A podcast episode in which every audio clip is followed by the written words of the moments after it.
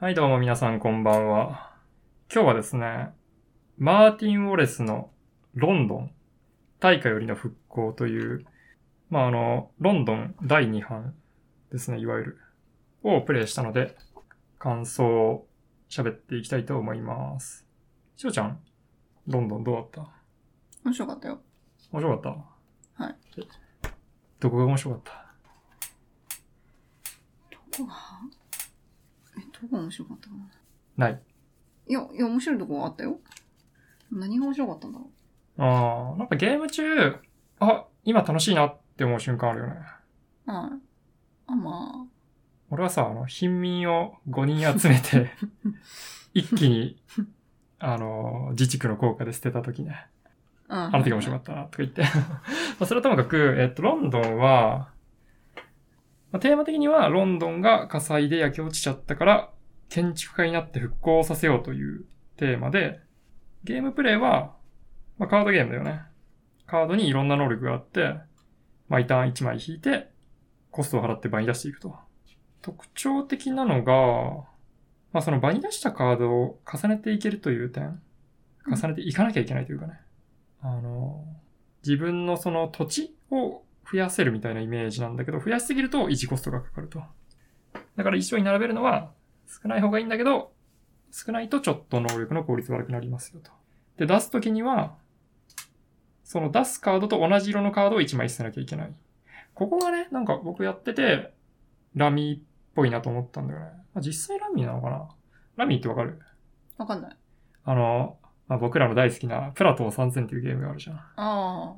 あれもラミーなんだけど、あれちょっとね、プラトーさんぜんはむしろ知ってる人が少ないから、麻雀みたいなゲームだよね。うん、その、え、役があるってこと？そうそうそう。さんをセットでみっつ集めると、麻雀で言えばこれ、交通だけど、うん、そういうことをやらしてるわけじゃん。ただ、このゲームの場合、統一だけでいいっていう、にまいだけでいい。うんうん、で、あの、川から拾う、その、捨て札のことを川って言うんだけどさ、麻雀では。うん、そっから拾えるのも、まあ、ラミーっぽいところだね。うん要は、うーんまあ、このゲームはあんまりそういうとこないけど、他の人があんまり使わない色は集めやすいとかさ。うんまあ、このゲーム、その川にろくまいも見える、最大で見える時があって、そこから選べるから、結構そこは合わせやすいよね。ただ、手札のすべてをしっかり統一にしないといけないというか、まあ、その、一手番でさ、出せる枚数に制限がなくて、にまいにまいにまいのセットだったら一気にさんまいとか出せるわけじゃん、このゲームは。うん、だから、なんだろう、調整は簡単なんだけど、本当に全てを揃えるのは結構難しいよっていう、なんかいい塩梅になってるなと感じたんだよね。うん。で、一気に出せるわけだから手札を溜め込みたいけど、うん、一方で、まあその、場に出したカードを起動したとき、起動もそのまとめて全部起動できるから、いっぱい出して起動してんだけど、さっき言ったように、いっぱい出すためには土地がたくさん必要で、土地を増やせば増やすほど、起動したときにまあ、維持コストみたいなものがかかると。しかも、それと一緒に手札枚数も同じように維持コストに加算されるから、この維持コストっていう言い方ちょっと今適当に言ったけどよくなかったな。あの、まあ、手札をたくさん持つことは、そのセットを作る上ではいいんだけど、リスクもありますよっていう。で、そのコストが面白いよね。その、自分の倍並べたカードの能力をすべて気持ちよく起動した後、貧困トークンという黒いキューブを受け取らなきゃいけないと。まあ、そこが、このゲームのね、なんか嬉しいと同時に困ったものが来ちゃうっていう、特殊な感情の動きを生み出してるっていうかさ、うん、ユニークなとこだよね。まあ、そんな感じで基本はカードを場に出すか、起動するか。あともう一個、自治区っていう山札とは違う、まあちょっとなんだ、固有の山札の大判のカードが並んでて、そっちを買うこともできると。なので、えー、っと、今言った普通のカードを場に出すか、カードを起動するか、自治区を買うかっていう、基本はこのさん択で進んでいく。で、起動した時には自治区も起動するんだけど、ほとんどの自治区はマイナスの能力を持っていて、取った瞬間には手札が引けるし、ブイピー もらえるし、貧困トークンを返却できるっていう嬉しいことがあるけど、起動する時にはマイナスの効果があるっていう。で、そこと関連して、自治区は買うたびに上書きされるから、マイナスのやつ取っちゃったら、その、マイナス効果のないやつで上書きしてから起動した方がいいよみたいな。ゲームの緩急があるよね。これね、こんな、なんか、ルールの説明したいわけじゃないんだけど、しないと話なんだよねって。まあ、そうだね。そうだね。でさ、いや、僕が面白いと思ったところ、さっき結構言ったね。その、うん、やっぱり、このゲームのテンポだよね。カードを一気に溜めて、吐き出せると気持ちいいし、吐き出せない。吐き出しない、吐き出せないと困るっていうね。で、手札の枚数もさ、まあ、さっき言わなかった、その、さっき言ったさん種のアクションに加えて、カードをさんまい引くっていうアクションもあるんだけど、まあ、それは負け行動っぽいから、基本的には、自治区、さっき言った大きい建物みたいなやつね。を買うことで、これ買うとね、大きいやつはごまいとか、カード引かせてもらえるし、しかも結構 ブイピー から、あ、間違えた。えっと、お金から ブイピー への変換効率がいいから、それで補充するっていう。でこれもサプライにさんまい、サプライっていうかマーケットかな並んでるから、あ、次、これで補充するとちょうど良さそうやなみたいなのを計画立ててできるっていうとこも面白かったね。うんうん。なんかカードの内容とか気になったところある？結構ここはさ、なんかみんな気になりそうなところだなというのもあったんだけど。自治区も、内容って市街も。効果ってこと？効果とかね。うん。イラストいいよね。うんうん。建物ね。え、いいよね。いい。水彩っぽい。ちょっとね、あの、アートは素人だから適当なこと言うといかんけど。うん、なんか一個思ったのがさ、その、例えば自治区の能力って結構どうでもいいやつが多いし、しかもその中ですら被ってたりするよね。能力持ってるのこれ半分ぐらいか。私能力が持ってないやつの方がたくさん買ったから。あ、そう。うん。ああ、それはなんでだろう。あの、あんまりいろいろ考えたことなかったから。ああ、めんどくさかったわこのゲーム。いや、そういうわけじゃなくて。いやでもさ、そう。いや、その起動の時にリスクがあるかどうかをいちいち考えなくていいじゃん。あ、でもそうだよね。そのさ、うまく使えるかどうかわかんないっていうところだよね。そう。だったら、能力ないやつをどんどん買った方がいいかなと思って。うん、じゃあそれは一つのゲームになってるっていうことだよね。うん、要は、能力ないやつだったら、買った時点で、まあ元が取れるわけじゃんね。まあ損はしないから。うん。まあ面白いのはさ、その、貧困がついてきちゃう能力はほとんどのやつについてないわ。え、ほとんどついてないじゃん。なんか騙されたな。いや、ここの能力はさ、自治区の能力は必ず起動しなきゃいけませんよってルールブックに書いてあったから、うん、じゃあ貧困トークンもらわなかんやつが多いんだと思ったけど、そうでもないでしょ。ってかないね。実質。このワズワース地区ってのにはついてるけど、これは、そこやばい地区なんでしょう。いや、ちょっと特殊で、手札の分だけもらうやつを、このにことという固定値に変えてくれるっていう能力だから、実質減るんだよね。じゃないんじゃん。騙されたわ。え、じゃあ、いらなくねその能力。はい、ごめん、そのルール。あの、必ず起動しなきゃいけませんっていうルール。うん。まあ、いっか。よし、こんだけそっちにもあるよね。あ、あ、ちょっとあった。あ、そっかそっか。わかったわかった。初期自治区のうちにまいがそういうデメリットというか、貧困トークンをもらったり、お金を払わなきゃいけなかったりするやつなんだ。これ、なんてだろうね。まあ、そうか。今一個思ったのは、これを最初に買った後、上書きするインセンティブを持たせたいから。うん。かな。ただこんなのさ、もし序盤に買われなかったらさ、どうなるんだろう。なんか一生こんなの買いたくないなという気持ちになっちゃったらどうなるんだろう。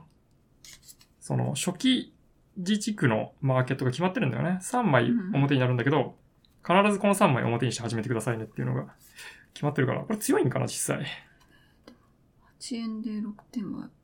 序盤はさ、でも ブイピー そんないらないからね。うん、いらないっていうのもちょっと変な話だけど。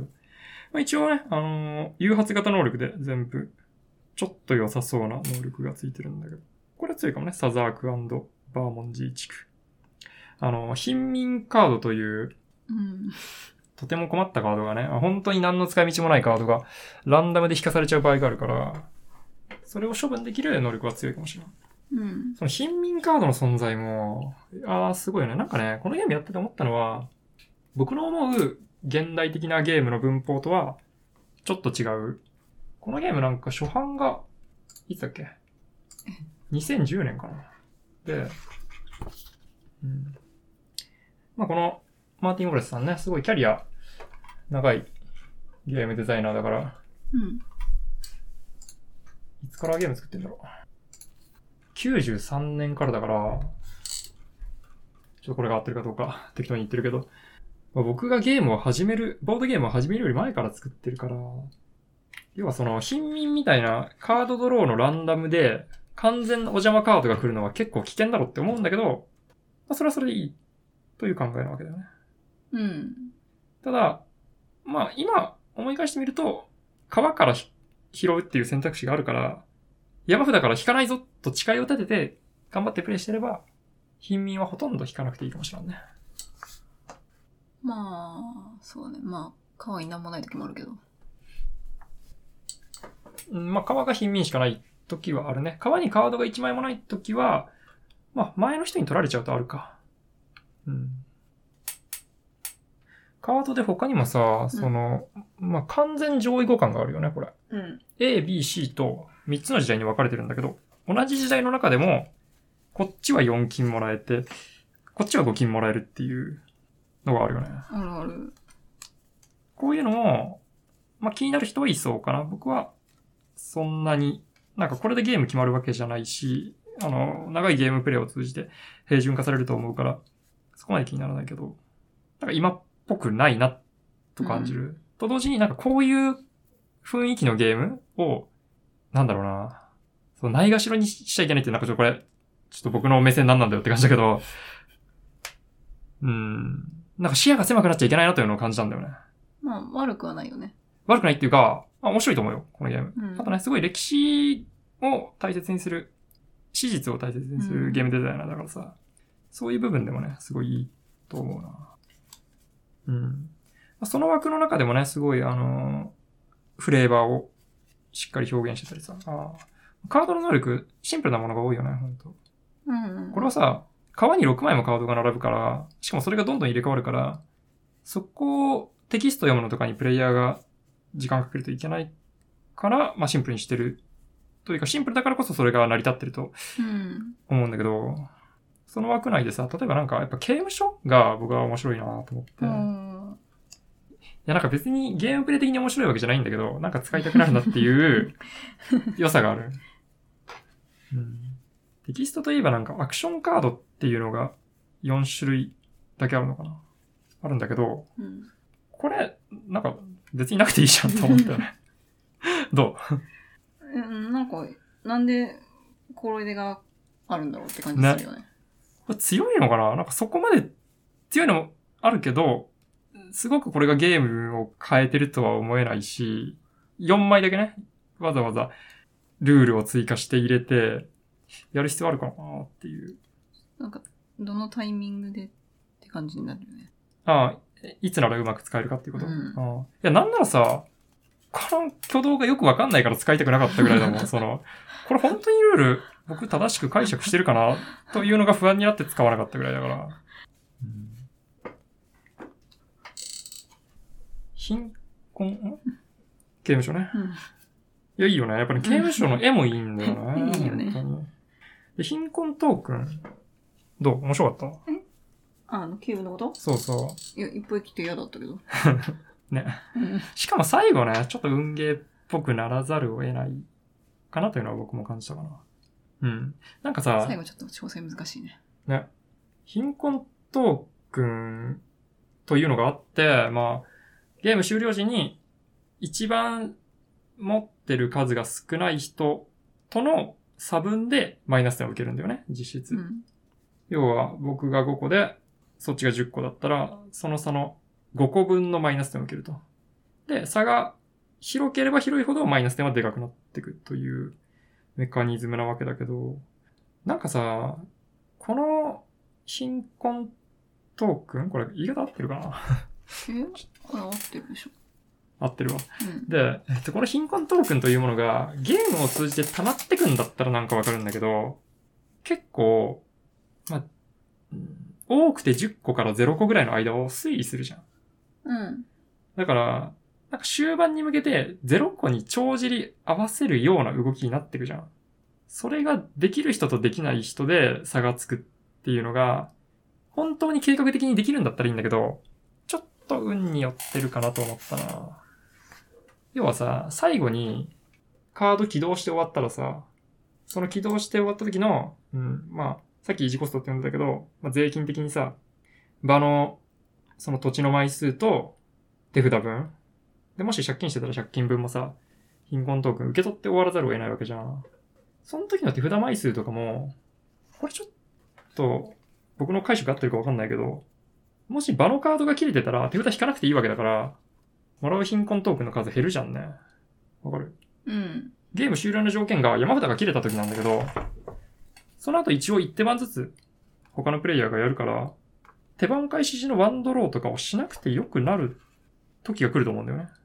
で、ワンドローしなくていい人は、まあ、単純に貧困トークンいっこ少なくて済むから、そこはちょっとプレイヤーのコントロール外のところで決まってるんじゃないかなとかね。これ細かい話だけど、うんうん、まあ、そういうのの積み重ねで、その最後のタイミングのせいで、結構差が大きいような気がして、なんかこの、カード能力を起動すると、嬉しい反面嫌なものももらっちゃうよとか、小さい、数が少ない人との差で、あの、マイナスに受けるよとか、その辺面白いんだけど、どんどん溜まっていく方が良かったんじゃないかなと思っちゃうんだよな。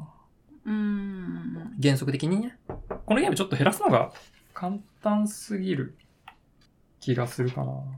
まあ、そこでもちょっと一個思ったのがさ、これ二人でやったけど、ちょっと変だよね、二人プレイ。二人用はね、調整がね。でもさ、四人とかでやったらさ、こんな、ほとんどソリティアのゲームをね。まあね、まあプロフェッショナルは、川の流し方とかでうまく調整するかもしらんけど、あ、そこぐらいでしょ。ね。あとはちょっと申し訳程度にさ、他の人に。あ、なんかあったね。そうそう。選んで貧困トークン渡すみたいなのがあるね。選んでお金もらうとか。うん。だから全員のやつもあるし、相手選ぶやつもあったと思う。うん、いや、だったら二人でやりたいというか、二人でできてほしいじゃんね、そのソリティアなんだったら。でも二人用にしてはちょっとなんか。長いのよね。調整をね、うん、おさぼりになったところがあるね。そうそう。まあ、要は、カードの山が切れるまでやるんだけど、二人の時でも、四人の時でも、同じ枚数のカードで山札を作るから、二人だと使うカード枚数が単純ににばいになっちゃうんだよね。で、さっき言った自治区、土地の方も、土地じゃない、建物の方もにばいになっちゃって、カードの中にはさ、置いたその建物の数を数えて、いっこにつきに金みたいなカードがあるわけじゃん。まあ、ほとんど倍の強さになっちゃうよね。一方で、他の各プレイヤーからに金もらうみたいなカードもあって、よにんとふたりでは、まあ、さんばいのね、効果の差が出ちゃったりと。いや、それは、いいのかもしれないですけど、まあ、人数によってね、ちょっと差が生まれて、何度も楽しめるという。とはいえ、ふたりプレイはちょっと冗長だったよね。で、まあ、ツイッターで検索したらね、なんか二人プレイ用のバリアントを考えてる方が、ボードゲームギークにいらして、作者、ほぼ公認みたいな感じで。ね、もうそれ、もしファーストエディションの時に出てたバリアントなんだったら、セカンドエディションに含めて欲しかったなぁ。さっきちらっと見たけどね、ファーストエディションはマップのボードがあったみたいね。マップいいよね。いいよね。うん。そっちの方が楽しいよね。うん。結構長いゲームでした。なんか北か南かどうでもよかったもんね。ね、そうそう。あのマップの情報がね、カードに集約されて、川に隣接してるかとか、うん、北か南かとかがアイコンで表されてるんだけど、なんかあまりイメージできないね、うん、その土地がどこにあるかっていうのが。うん、で、まあほとんどカードゲームだから、カードに集約しちゃおうってことで、そのマップに置くものも、自軸という大判のカードに切り離したんだろうけど、まあ、ほんとカードゲームだよね。うん、で僕はこういういろんな能力のあるカードが入ってるカードゲームはかなり好きだから、そういう意味で、まあ、その時点で楽しかったな、うん、カード大好きだもんね、うん、マーティン・ウォレス版のレース・フォー・ザ・ギャラクシーと言われてるけど、あれほどはバリエーションないよね。あ、そうですね、うん、それよりはどちらかというとプレイヤーの手番の効率化、要はうまく手の中でカードを揃えて一気に出して、うん、一気に相性いいやつ起動してみたいな。そうそう。起動した時も、ほとんどのカードが、一回起動したら、裏向きになって使い捨てなんだよね。ここも、なんか面白いなと思った。うん。それによって、まあ、一つは、あの、いくつ、さっきは土地って言ったけど、まあ、そのカードの山ね、を自分の前に作るかっていうのがあるよね。使い捨てだから、一個しか出さずにずっと行くこともできるし、そうするとね、維持費が安い。さんこよんこ出してある程度横に並べてやっていくこともできるし。どうしたの？いや、山はいいっこだけだと手札が多いから、うん、いいでしょ、結局安くないんじゃない？いやでも手札を使い切ることさえできればいいわけだから、いっかい使い切ったらさ、ほとんどゼロまいになるから、引かなきゃいいだけだもんね。まあ、自治区を買っちゃうと増えるじゃん。でもいちまいかにまいしか引かない自治区もあるよね。ただ、まあもちろんね、うん、いちまいで土地いっこでなんとかなるとは思わないけど、うん、まあ大体に、にとかでもないか、まあさんからごぐらいでいけるんじゃないかな。まあこれいっかいしかプレイしてないからちょっと適当なこと言うのもあれだけど、うん、僕今回ね、よっつでずっとやって。だからそのよんまい場に出して、よんまい起動してってのをどんどん繰り返していったわけだけど、よんまい場に出すのもね、いち手番でできるか、一旦補充を挟んでに手番、まあ、さん手番か、使わなきゃいけないかとか、うん、そのあたりの、ああ、今回はうまくいったな、みたいな、緩急はあったな。で、途中で、だんだんその、使い切りじゃない、継続的な効果があるやつも出したりして、そうするとちょっとまたテンポが変わって、結構その、継続的なやつって、本当にマイルドな効果だったりするよね、中盤出てくるやつは。だから、やっぱり一回出したけど上書きした方がいいかなみたいな考えも出るのも結構面白かった。うん。うんまあ、いろんなところに考えどころがある。最適解が見つかりにくいというかさ。うん、これは結構強かった。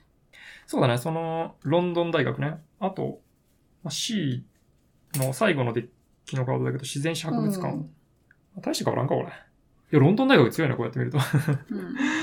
うんまあ、この辺のね、やつを、その、その山の中でも早めの方に見れたら結構強そうだよね。うん。まあ実際は強いのか知らんけど、一回しかやったことないのにちょっと強い弱いを語るのがねおこがましいけども、うん。A、B、C に分かれてる意味も、まあ、あるんだろうけどね、そこまで感じなかったかな。一応 A の方がお金関係が多くて、C の方が ブイピー 関係が多いのかな。で、うん、一応だんだん強くなっていくようには全体的にはなってる気がする。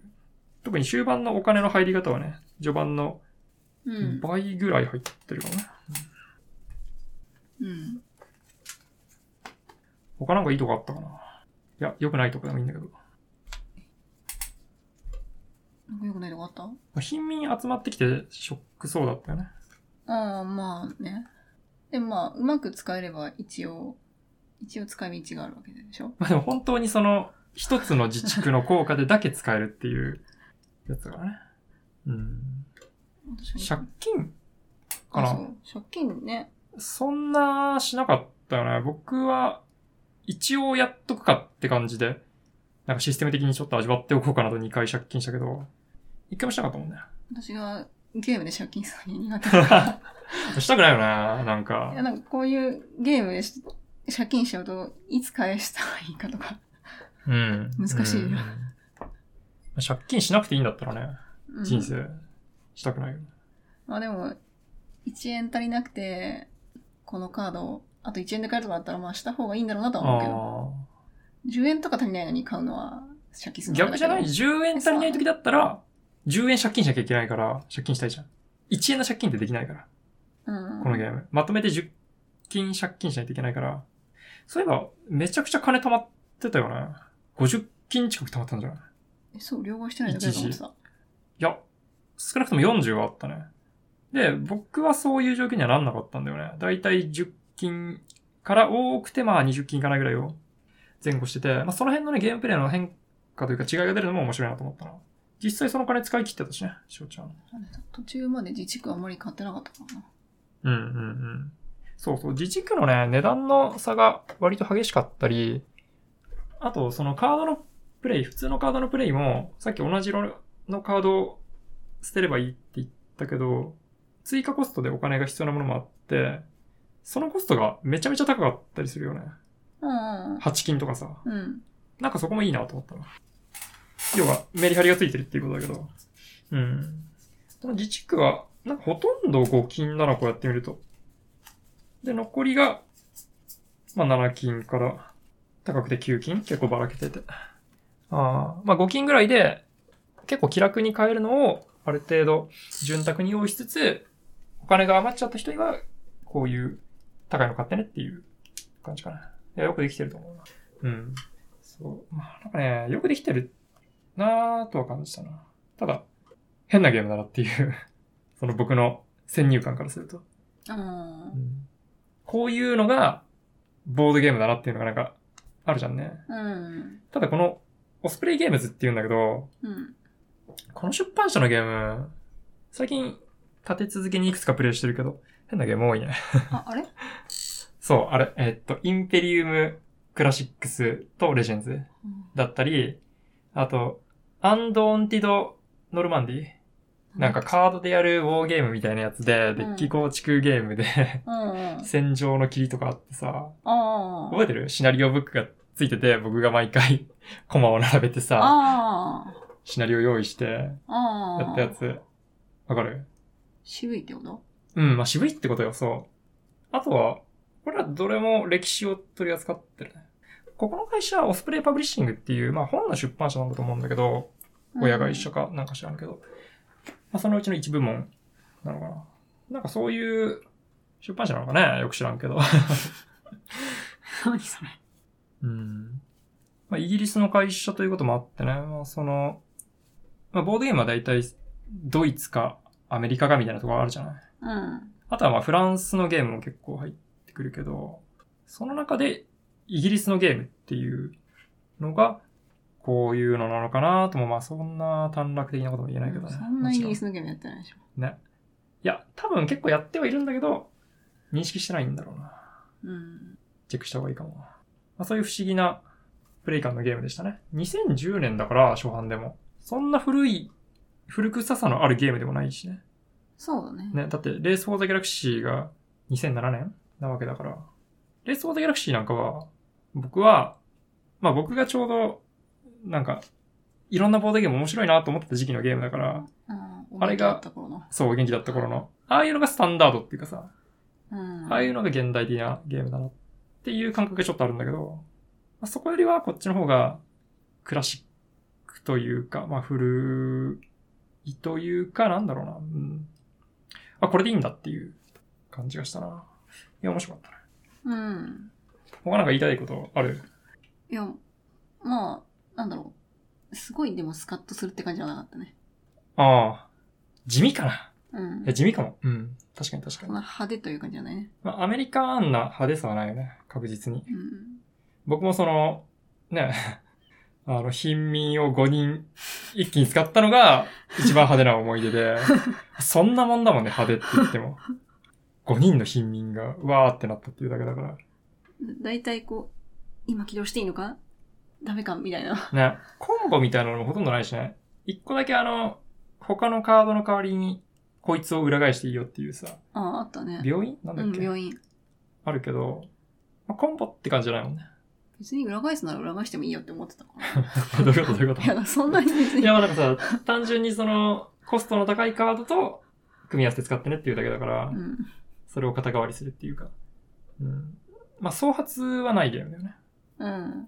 うん、組み合わせで予想もしなかったことが起こるみたいなゲームじゃない。堅実なね。うん。カードゲームなんだけども。